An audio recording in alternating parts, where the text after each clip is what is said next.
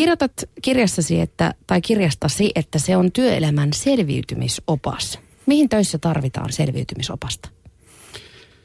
No selviytymisopas nimi tuli oikeastaan siitä, että, että kun mä ajattelin, että se olisi kirja kaikille, jotka ovat työelämässä tai yleensä siitä kiinnostuneita. Millä, minkälaisilla välineillä, minkälaisilla eväillä, toimintatavoilla voisi hyvällä tavalla liittyä työyhteisöön. Että ajatus ei ollut se, että se olisi jotenkin epätoivoista ja hankalaa, mutta, mutta että se olisi niin jokaiselle kohdistettuja välineitä tai ajatuksia siitä, millä tavalla – hyvä, hyvä, omalta osaltaan voi tehdä hyvää työyhteisöä. Sä sanoit tuossa ennen lähetystä, että, että sen kirjan kirjoittaminen oli aika haastavaa, koska se semmoisen teoreettisen ajattelun ja sen käytännön maailman yhdistäminen ei ole mitenkään helppoa. Niin, mä itse sosiaalipsykologina mä oon usein niin kuin monet kollegat siteeraa Kurt Leviniä, joka sanoi, että mikään ei ole niin käytännöllistä kuin hyvä teoria. Mä uskon Olen samaa mieltä.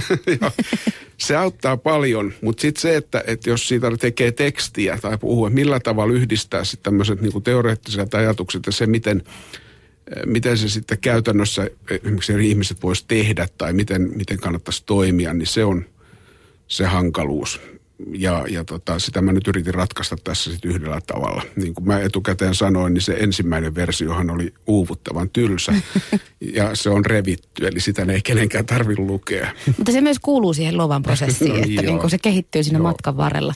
Mutta sä oot kuitenkin jakanut tämän työyhteisön vuosikirjan sisällöt nimenomaan 12 kuukauteen ja sä annat siellä käytännön toimintaohjeita, muun muassa työhyvinvoinnin edistämiseen, niihin työelämän vuorovaikutussuhteiden hoitamiseen, yhteisistä pelisäännöistä sopimiseen ja niin edelleen. Niin miten nämä kirjan teemat sitten lopulta valikoitu tarkastelun kohteeksi? Miksi just nämä teemat on niitä tärkeimpiä? No se oli kyllä aika subjektiivista. Mä että mä oon tehnyt, niin kuin työyhteisöjen kanssa tehnyt töitä vähän eri rooleissa 30 vuotta. Mutta että, niin kuin sanotaan konsulttina – ja, ja tota, se oikeastaan niin kuin siitä, että mitkä asiat niin kuin eniten nousee, kun työyhteisön kehittämishankkeissa tai kun tapaa esimiehiä jossain valmennuksessa, niin mitkä asiat sieltä nousee esille. Et oikeastaan mä sen niin kuin ihan vaan siitä poimin tein listaa ja, ja funtsasin vähän katoin kirjoja, mitkä nyt näyttäisi yleensä olevan tämmöisiä. Mitkä on tärkeimpiä työelämässä tällä hetkellä? Mm. No missä kantamissa nämä työyhteisötaidot sitten suomalaisilla työpaikoilla sun mielestä on, Esa? No siis paljon on hyvää. Mä ajattelin, että tähän työelämäkeskustelussa korostuu huonot puolet ja ongelmat. Kuitenkin enemmistö on ihan hyvää. Ihmiset on suht tyytyväisiä ja asiat sujuu ja ihmiset lähtee suht onnellisina ja tyytyväisinä töistä pois. Mutta mut ehkä semmoinen, niin jos mä ajattelin just tämä vuorovaikutusteemaa, niin mä ollaan vaatimukset siinä, että, niin ja tämä rajattomuus, vaatimukset siinä, että millä tavalla kaikkien jotenkin työyhteisössä pitää olla mukana ja, ja niin kuin rakentaa hyviä toimivia ihmissuhteita ja ylläpitää niitä, niin se on varmasti kasvanut. Että se, niin kuin, sitä kautta sen niin kuin merkitys on mun mielestä noussut. Että semmoinen ihmisten välinen kohtaaminen nostaa ikään kuin arvoaan työyhteisön toiminnassa. Joo, ja se on ihan niin kuin semmoinen arkinen juttu, että, jo, että mä että jos semmoinen perinteinen teollisuusmalli 1900-luvun alkupuolet ja vähän myöhemminkin. Esimies antaa tehtäviä, sitten ihmiset tekee ne ja kun ne on tehnyt ne, niin sitten ne saa seuraavan duunin. Ja se on niin kuin, silloin sä oot tietysti tekemisissä työkavereiden kanssa, mutta se työhön liittyvä kommunikaatio on paljon työnjohtajan kanssa. Nyt on tiimejä, projekteja, prosesseja, verkostoja ja sieltä niin kuin joka suunnasta sinkoilee tietoa, pyyntöjä, ehdotuksia, on erilaisia työryhmiä ja muita. Ja esimerkiksi se, että ihmiset joutuu niin kuin itse rajaamaan sitä, mihin, mitä mä teen, mitä mä en tee. Ja läheskään kaikessa ei ole tämmöistä työjohtajasuodatusta, mikä varmasti on monella tavalla tosi hyvä – mutta sitten se on myöskin asettaa uusia vaatimuksia. Tähän liittyy siis laajemminkin tähän ylipäänsä mm. tähän työelämän murrokseen. Tietotyön määrä, se kasvaa jatkuvasti. Jo vuonna 2005 tilastokeskus oli laskenut, että lähes puolet Suomessa tehtävästä työssä on tietotyötä. Eli sitä, että aivopääomalla ikään kuin sitä työtä tehdään. Just Joo. versus vanha historia, tehdasteollisuus ja muu. Vaikka teihän se tietenkään mihinkään ole hävinnyt. Mutta päätettyä vaikka, niin sen määrähän kasvaa koko ajan. Kyllä, kyllä, joo. Heidi. Ja tähän liittyy vielä sekin siis mielestäni, että me ihmiset ollaan vähän erilaisia. Toisethan edelleen, vaikka tekevät tällaista aivotyötä, niin saattavat kaivata tämmöistä vähän vanhakantasta johtamistyyliä ja sitten on taas ihan toisenlaisia ihmisiä, että kun nämä sitten kohtaa, niin siinä onkin sitten niin, Joo. se toimintatapojen kulttuurierot niin. ikään kuin Joo. myöskin, työkulttuurierot. On, on. Se, useinhan sitä sanotaan, että se on vähän niin kuin ikäjuttu, mutta kyllä se on niin kuin vielä ehkä enemmän, mä ajattelin, että semmoinen työyhteisön kulttuuri ja, ja sitten ehkä ihan se persoonallisuuserot, että et jotkut niin kuin liittyy hitaammin. Siis ihan semmoinen kysymys, mitä ihan läpi organisaatiotasojen erityyppisessä yksi asia, mikä tulee aina esille, että kuinka hankala on sanoa ei silloin, kun pitäisi rajata omia töitä tai jotain. Et, ja jollekin se on helpompaa, jollekin vaikeampaa, se on ihan persoonakohtaista. Niin ja sitten siinä, siinä tulee taas sitten myöskin se, että minkä laatuisia, minkä tyyppisiä ne suhteet mm. siellä on siellä töissä. Että, että minkälaista vaikka se luottamus Joo. esimiehen tai kollegoiden välillä on. Miten se rakentuu ja sekin liittyy siihen ei-sanomiseen. Mm, kyllä. No, mitäs mieltä olette tästä sitten, kun täällä meidän lähetysikkunassa mietitään tällaista, että mun mielestä aivan samat prinsiipit pätevät niin työsuhteissa kuin vaikka lasten kanssa. Se on vain sitä ihmisten välistä kanssakäymistä. Ei kai, niin, pomo, jos alkaa kohdella alaisiaan kuin lapsia, niin sitten ehkä hirveä. Sitähän voi tapahtua. Sitähän tapahtuu, mutta... Siis perustaidothan on varmasti sama. Mä muistan aina yksi kaveri joskus oli hiljaa yhden kehityskeskustelukoulutuspäivän melkein koko ajan. Ja sitten lopulta illa, iltapäivällä sanoi, että eikö, eikö tässä nyt kuitenkin ole kysymys siitä, miten sä ihmiset kohtaat. Ja nimenomaan se on, että sitten oikeastaan se ero tulee mun mielestä vaan siitä, että, että ammattiroolit asettaa tiettyjä raameja. Että kaikki, mikä on mikä on mahdollista ystävyyssuhteessa esimerkiksi, ei ole mahdollista ammattiroolissa. Että ei voi puhua ihan yhtä suoraviivaisesti tai jotain muuta. Mutta että kyllä perustaidot on varmasti samat. Että ihan sama, mistä ne on hankkinut ne kanssakäymisen taidot. Niin, niin perusvuorovaikutustaidot. Joo, ja mä laajentaisin sen myöskin jotenkin noista myöskin ammattirooleista siihen ylipäänsä siihen työn kontekstiin. Takaisin siihen organisaatiokulttuuriin, siihen työyhteisökulttuuriin, koska yllättävän paljon se määrittää kuitenkin myöskin sen, niin semmoiset organisaatio, aika vanhatkin tavat toimia, välittää tietoa, Joo. jakaa sitä, niin ne vaikuttaa aika pitkälle sinne myöskin ihan yksilöiden väliseen vuorovaikutukseen. Kyllä, kyllä, joo. Musta on niin kuin mainio, en kerro sitä pidempään sitä tarinaa, kerro mutta semmoinen kun, tai Tuo nyt on myös kehityskeskustelukoulutus. Toki mä teen muutakin, mutta näin nyt tulee esimerkit sattuu tästä. Meillä oli tämmöinen harjoitus, missä piti antaa palautetta esimiehelle. Että se oli tämmöinen, niin kuin työntekijät osallistuivat siihen valmennukseen, koska he otettiin tämmöinen malli silloin käytäntöaikana. Ja, ja tota, yhdessä ryhmässä tai useammassakin oli sit niin, että oli pariton määrä osallistujia ja mä olin sitten parina siinä keskustelussa. Ja pyysin antamaan palautetta. Se oli vaan tämmöinen... Äh, Vähän semmoinen simulaatio. Simulaatio, joo. Tämä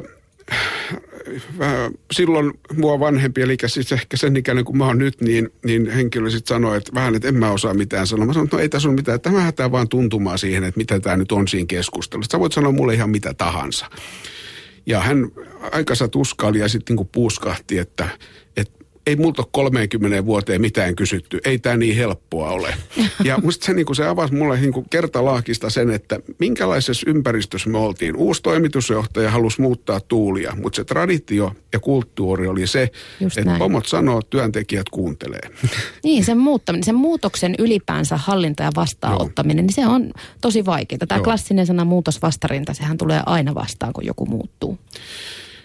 Joo, ja se on tietysti tietyllä tavalla ihmisten luontainen reaktio, että me, me suhtaudutaan vähän varaa, varovaisesti sellaiseen, mistä me ei tiedetä vielä, mitä se tuo tullessaan. Ja, mm. ja mihin me joudutaan sen myötä. Primitiivistä selviytymistä ikään kuin. Niin, kai näin sitä selitetään. Nythän evoluutiopsykologia on pyyhitty mennen tullen Turun yliopistossa. Mä kuitenkin itse luulen, että siinä on minha perä, että se, että se on ollut meille hyvä selviytymisen väline aikanaan.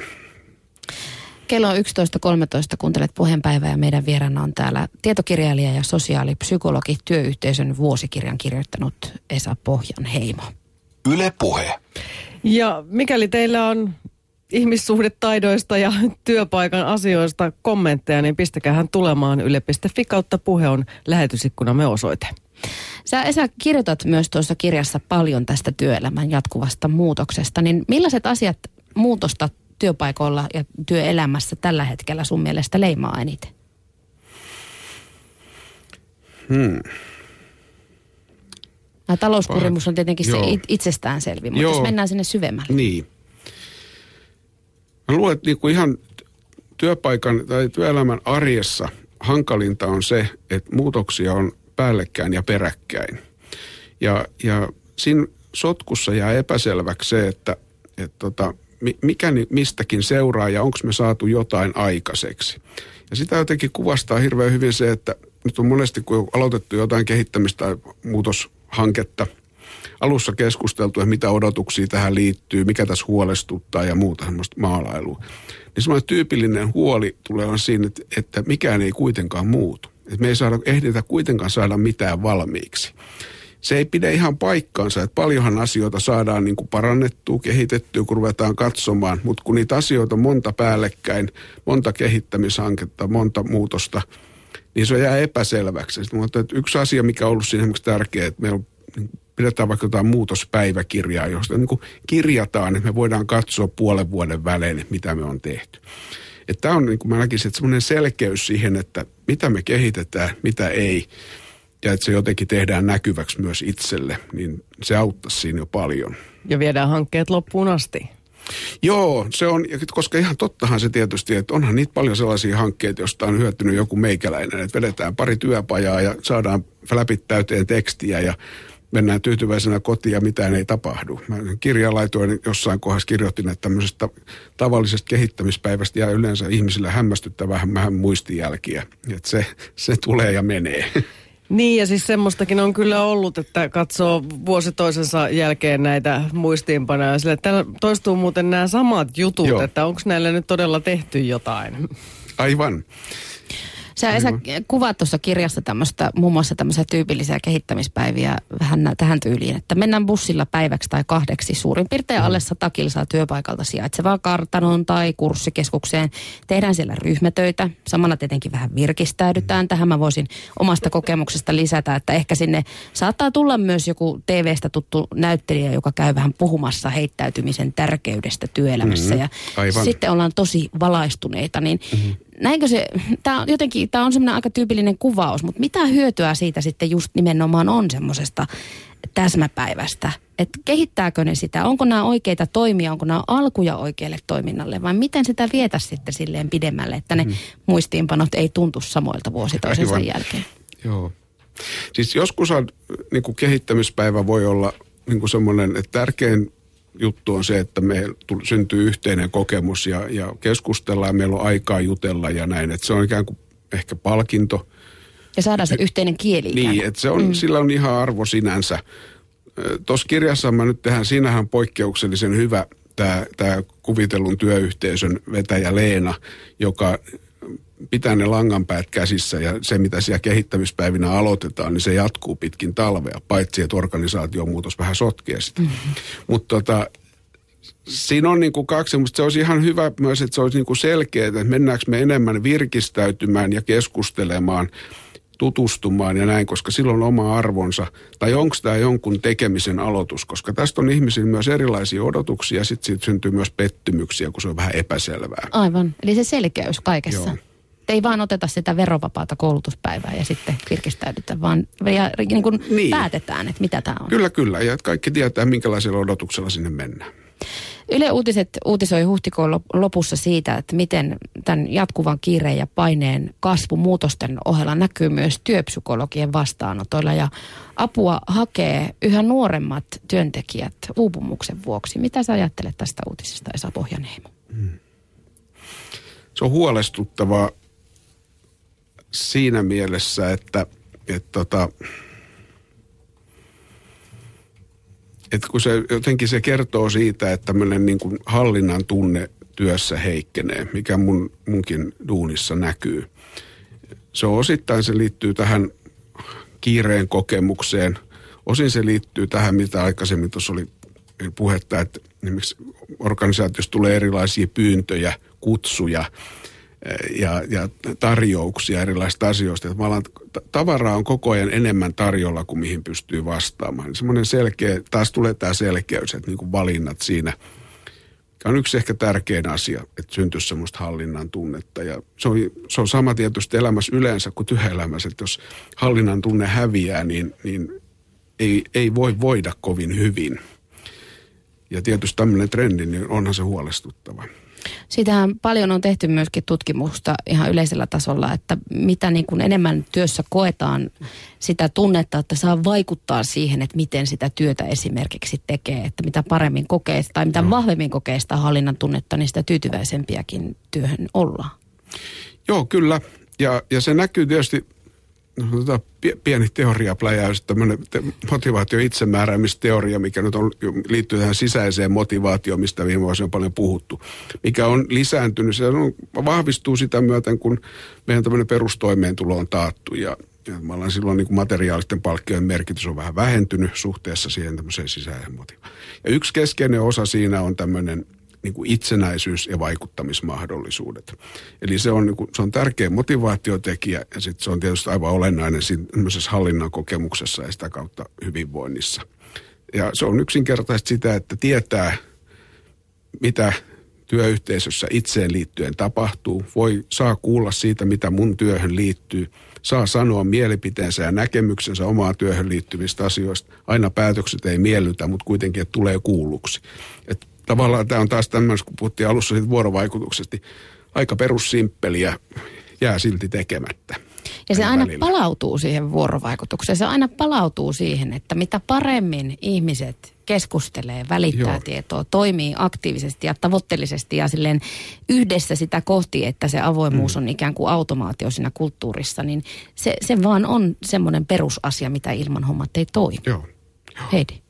Tämä varmaan myös liittyy mokien pelko. Se on nimittäin täällä lähetysikkunassamme nostettu esiin, että tämä on kuulemma aivan hirveä ongelma paikkapaikoin työpaikoilla. Ja sitten myös se, että sitten jos mokataan vaikka pomo, niin ei koskaan osaa pyytää anteeksi. Mm.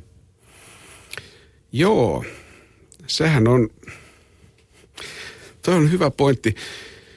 Ö, siis yleensähän tietysti, nythän on tuotu esiin tätä tämmöistä e, niin kuin yrittäjyyteen liittyen niin kuin yleisesti tämmöistä epäonnistumisen tärkeyttä, että sitä kautta voidaan oppia ja se liittyy luovuuteen. Se on tietysti yksi puoli, mutta sitten toi on yksi tärkeä kyllä niin kuin työyhteisössä, koska aina tapahtuu sellaista, että, että itseä rupeaa jotenkin hävettämään. Tuli vähän tehty väärin, tuntee syyllisyyttä jostakin. Yhdellä anteeksi pyynnöllä voi ostaa ihan valtavasti muiden ihmisten luottamusta. Ja, ja se on ehkä vähän tämmöinen, on se vähän persoonakysymyskin, tai voi olla paljonkin, ja, ja, mutta vähän tämmöinen kulttuurikysymys myöskin, että voidaanko, voiko pyytää anteeksi, on sitten kollega tai esimies. Esimiehen kohdalla se on tietysti vielä tärkeämpää. Niin. Se on hyvä kysymys tavallaan, että kuka sitä tai kenen tehtävä sitä, jos puhutaan sitä vuorovaikutuskulttuurista ja toimintakulttuurista, että kenen tehtävä sitä on töissä luoda. Mm. Täällä lähetysikkunassa joku kommentoi, että nämä vuorovaikutustaitohöpinät on aika naurettavia, kun monelta, monella työpaikalla ollaan sillä tasolla, että tervehdykseen ei vastata. Joo. Niin se on, aika, se on aika karua kuultavaa, mutta mitä Joo. sä Esa Pohjanheimo ajattelet siitä, että onko se niin kuin esimiehen työ luoda sitä kulttuuria vaikka, että sanotaan kaikille päivää, kun kohdataan, vai onko se kaikkien vastuulla sillä työyhteisössä? Mulla on tähän mielipide, mutta mä haluan kuulla, mitä sä Joo. No, kyllähän se, niin kuin, kyllä se on kaikkien vastuulla, mutta esimies on ratkaisevassa asemassa esimerkkinä suuntaan tai toiseen. Ja, ja tota, kyllähän tämä on, niin, olen samaa mieltä tämän lähetysikkunan kirjoittajan kanssa, että mä olen monta kertaa työyhteisön kehittämistilaisuudessa on keskusteltu työpaikan pelisäännöistä. Yksi kysymys on se, että tervehditäänkö työkavereita. Ja se tuntuu, osa on niin kuin ihan niin kuin, että pitääkö meidän nyt helkkari tällaisesta keskustella erikseen. Että sehän on nyt ihan selvä. Jotkut sanoo, että kuka nyt jaksaa aina narista tuollaisesta. Että et, mitä väliä. Mutta siinä on ollut se, mikä on ollut niin kuin tärkeää – tässä tulee niin kuin tämmöisiä vuorovaikutusta, että niin kuin pystyisi näkemään asioita toisen näkökulmasta. Ja näissä tervehtimiskeskusteluissa on oikeastaan aina tullut, sit, kun sitä on vähän ruvettu raaputettu sitä pintaa, niin tulee vastaan se, että osalle ihmisistä se tarkoittaa sitä, että mä olen arvostettu ja tervetullut työyhteisön jäsen. Että et kiva Esa, kun sä tulit duuniin. Että se, se merkitys on tämä. Osalle ei. Ja, ja jos tämä ymmärretään, niin on paljon helpompi sitten taipua siihen – tervehdykseen. Tervehdykseen. Joka on toki tosi iso teko on, huomenta. Niin, kyllä, joo. kauheasti siinä joutuu ponnistelemaan, varsinkin isommassa työyhteisössä. Miten te yleensä saatte sanottua huomenta? No, kyllä mä väitän, minä ainakin Aika hyviä sanon. myös siivoojille ja posti, Kaikille. postinjakajille ja ihan kaikki, Niin. jotka tervehtii, niin tervehdin kyllä takaisin. Ja, Ja välillä- tervehdin kyllä ensinkin. Niin. Niin, aivan. En jää odottamaan, tervehtikö Niin. mies ensin esimerkiksi. Mutta olen kyllä loukkaantunut verisesti, jos tervehdykseen ei ole vastattu. On, Aivan. on saattanut Niin. jäädä seuraavalla kerralla tervehtimättä. Niin. Koston kierre. Joku se ei ole se sana, vaan se, että mitä se mulle, minkä viestin se välittää. Niin. Niin. Huomattiinko mut, huomataanko, eikö, onko mun työllä arvoa. Mehän tehdään niitä nopeasti pitkälle meneviä tulkintoja. Ja persoonallisuustyypistäni johtuen, niin nimenomaan tämä saattaa jäädä kaivertamaan pitkäksi aikaa, jos, mm. Jos tuota tähän tervehdykseen ei vastata. Aivan. Puhutaanko niistä testeistä? No mä just olin tulossa tähän. Joo, Sä luet taas mun ajatuksia. Meillä Heidin kanssa on aina silleen yhteinen, yhteinen synkronointi aivoissa. Tota, Esa Pohjanheimo, sä kirjoitat tosiaan sun kirjassa paljon näistä työyhteisön jäsenten eri rooleista, mistä nyt ollaan tässä vähän ö, sivuttukin. Niin mitä sä ajattelet näistä tämmöisistä persoonallisuustesteistä? Niitä käytetään aika aktiivisesti monissakin, varsinkin isommissa organisaatioissa, miksei pienimmissäkin. Niissä ikään kuin saadaan jonkinlainen lokero, mihin oma persona voidaan istuttaa ja saadaan palautetta siitä. Ja niitä käytetään aika semmoisena niin kuin vahvoina, pitäisikö sanoa välineinä vai viesteinä myöskin siinä, että, että miten pitäisi toimia ja, ja miten pitäisi ymmärtää toisia. Mikä niitä Antti sun mielestä on? Tämä on asia, josta voisin puhua pitkään. Mä yritän olla tiivis. Mm-hmm. Mä itse näen siis, en, siinä on, mä suhtaudun niin kuin aika varo, varauksellisesti, jopa kriittisesti. Mutta se kritiikki ei niin kuin tarkoita sitä, että ei mitään testejä tai muuta tämmöistä. Mutta ehkä mä sanon pari sanaa, että miksi mä oon kriittinen. Se on se, että, että nykyisen, niin kuin, mitä ymmärretään ihmisen persoonallisuudelle, niin siihen kuuluu paitsi tämmöiset synnynnäiset temperamenttipiirteet, persoonallisuuden piirteet, jotka jotka kehittyy meidän elämän myötä, usein aika lailla niin kuin lapsuudessa, mutta vähän elämän myöhemminkin näiden temperamenttipiirteiden päälle. Ja sitten, sitten on seuraava kerros on tämmöinen meidän henkilökohtaiset tavoitteet, arvot ja, ja motivoituminen ja tavallaan ta, ty, kognitiivinen tyyli tapa havaita maailmaa. Ja sitten on vielä kolmas on tämmöinen tarinallinen identiteetti, eli se, mikä niin kuin, ikään kuin, minkälaista tarinaa me itsestämme kerrotaan itsellemme ja muille, mi- minkälainen mä olen. Ja tähän niin kuin liittyy sitten se, että jos me halutaan ymmärtää ihmisten erilaisuutta, niin pitäisi ymmärtää näitä kaikkia tasoja. Myös tätä motivaatioarvopuolta ja muuta. Ja, ja niin kuin testit tyypillisesti nappaa niin kuin sieltä persoonallisuuden piirteistä jotakin. Ja se on ihan relevanttia ja hyvää tietoa, eh, paitsi osassa näistä, osahan testeistä, nyt sanon niin kuin suoraan mun mielipiteen, niin nehän on tehty jonkun vanhan jo tutkimuksen puolella aikaa sitten, kymmeniä vuosia sitten hylätyn teorian pohjalta. Ja, Loistavasti kaupallistettu. erinomaisesti kaupallistettu, että se on, se on joillekin niin kuin se on hyvä tapa ansaita. Ja musta se on, mä aina närkästyn, koska siitä, että se on mun mielestä epäeettinen tapa ansaita, että sä lupaat jotakin, mutta pystyt tarjoamaan ja, ja sitten siinä on se probleema, että myöskään ostaja ei voi, voi osoittaa sitä vääräksi. Mutta se mikä on, ja, ja sitten niin kuin mä sanoin, että niin kuin se hyvä puolihan on se, että tätä kautta, kun meillä on tämmöisiä kuvauksia persoonallisuuksista, niin me saadaan tämmöinen erilaisuus keskusteluun. Että jos me jatketaan siitä pidemmälle, niin se voi olla hirveän hyödyllistä ja antoisaa. Että meillä on tämmöisiä kuvauksia, että mä oon tällainen, sä oot tollainen. Ja sitten me käynnistetään siitä keskustelua. Mitä tämä tarkoittaa meidän työssä, miten meidän pitäisi ottaa huomioon.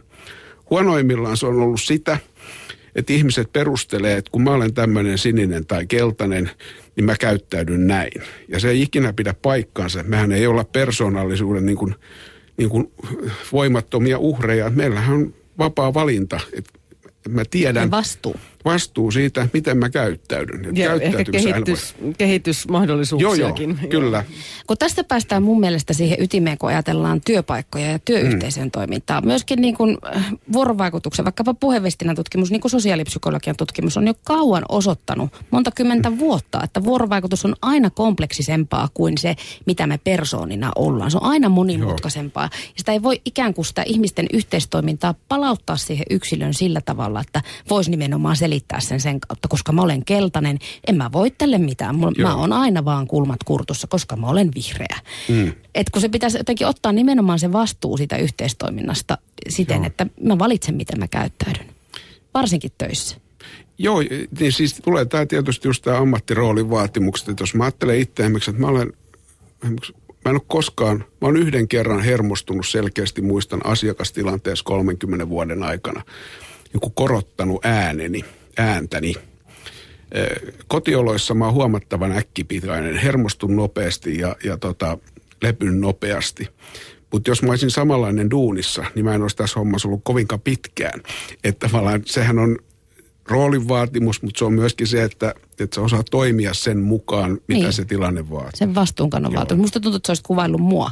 Mä, mä en niin voisi nähdä itseäni näyttämässä ikään, ikään kuin sitä yksityistä puolta, koska mä ajattelisin, että mä en kantaisi oman vastuuta mun niin. työyhteisössä, jos mä niin vaikka poksahtaisin samalla kuin joskus ehkä kotona miehelle saatan poksahtaa. Ohjelmapäällikkö tulee sanoa lähetyksen jälkeen, että olipa mukava tämä viimeinen lähetys.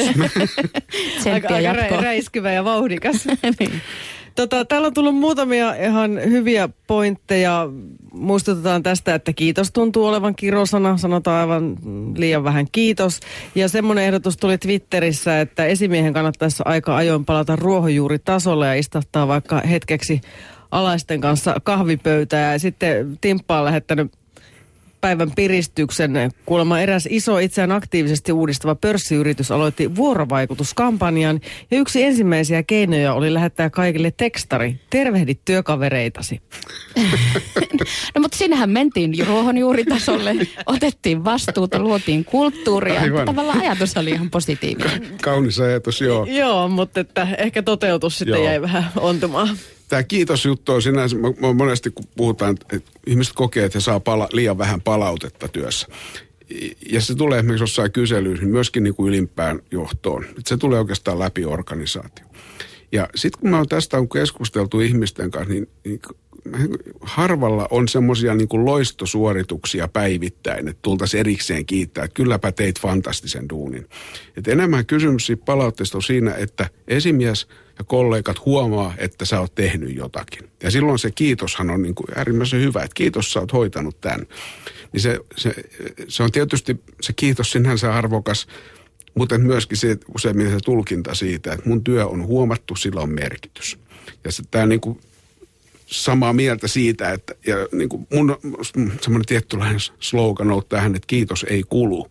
Että sitä voi käyttää ihan huoletta ja se sanana Heitellä ei lopu. menemään. Niin, niin. Ei, se, ei, se, se ei vähene. Se on vähän sama kuin, että koskaan ei voi rakastaa liikaa, niin koskaan ei voi myöskään kiittää liikaa. Ja kyllähän kaikki semmoiset pienetkin keinot, jotka luo semmoista positiivista ilmapiiriä, niin ne kantaa sitten niissä tiukoissakin paikoissa Joo. pidemmälle. Kyllä, kyllä. Joo. Tota, meillä loppuu kohta valitettavasti aika, mutta Esa Pohjanaheimo, kerro vielä, että jos sä vähän tiivistät, että mitkä, ne, mitkä asiat sun mielestä on semmoisia tärkeimpiä, kun ajatellaan sitä työyhteisön kehittämistä ja niitä työkaluja, että millaisiin asioihin pitäisi niin kuin ensimmäisenä tarttua, kun jos halutaan ruveta pohtimaan sitä, että mihin suuntaan tätä meidän yhteistoimintaa pitäisi viedä? No me on puhuttu tästä vuorovaikutuksesta tässä aika paljon ja niin kuin tuossa on tullut lähetysikkunaa kommentteja, niin mitkä kertoo siitä, että se ei ole ei se ole niin kuin erityisen hankalaa, koska me kaikki osataan kommunikoida, mutta se, että me kommunikoitaisiin hyvin työyhteisössä, niin se on yksi asia, alue tietysti. Mutta sitten se, mikä on semmoinen, mikä on tavallaan tylsä – että pitäisi olla selkeää se, että miksi tätä työtä tehdään. Että se on sekä motivaation että sitten semmoisen niin elämän merkityksellisyyden ja, ja hyvinvoinnin kannalta tärkeää. Tylsäkin tehtävä on ihan ok, kun tietää, että on tärkeä sen arvokkaan päämäärän vuoksi. Ja sitä kyllä on, sitä kannattaa, siihen kannattaa käyttää aikaa, vaikka esimerkiksi mä niin konsulttina saa aina vähän hitaita katseita, kun kysyy ottaa tämmöisen asian esille ja tulee vähän se, että tostako ne tälle jätkälle maksetaan. Mm. Että se kysyy itsestään selviä. Mutta kun sitä vähän avataan, niin ihmisillä on erilaisia näkemyksiä ja ajatuksia. Ja se on ehkä semmoinen aivan ykkösjuttu. Ja sitten pitäisi olla välineet sen työn tekemiseen. Osaamista, työkaluja – tolkullisesti toimiva työyhteisö siinä ympärillä, niin sitten jo pääsee aika pitkälle. Perusta kunnossa ja hyvät ihmiset siinä ympärillä, niin. jotka toimii hyvin yhdessä. Niin. Joo. Kerro vielä tähän loppuun. Tyytyväisyys työhön on Suomessa kaikista näistä talouden kurimuksista ja muutoksista huolimatta kuitenkin vaan kasvanut 2000-luvulla. Niin miten meidän työelämä ja ihmiset pysyy tyytyväisenä myöskin tulevaisuudessa? Mikä on elämän tarkoitus? Mm. Joo, tota... Nobelin rauhapalkinto odottaa tuolla jo.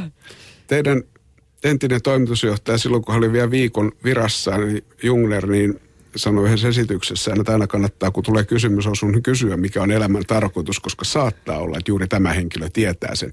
Mä sanoisin, että mä en tiedä ihan varmaa vastausta tuohon, mutta to, mä näkisin siis yksi asia on tietysti, mä, tai mä näkisin kaksi juttua, jos ottaa yleisellä tasolla, mikä parantaisi asemaa, jos liittyy tähän muutoksiin, on se, että, että me tiedetään, että muutosjohtamisen niin kuin logiikkaan kuuluu se, että, että saatetaan ihmiset tyytymättömiksi nykytilaan. Että se motivoi muutoksen, että me voitaisiin tehdä tämä juttu paremmin.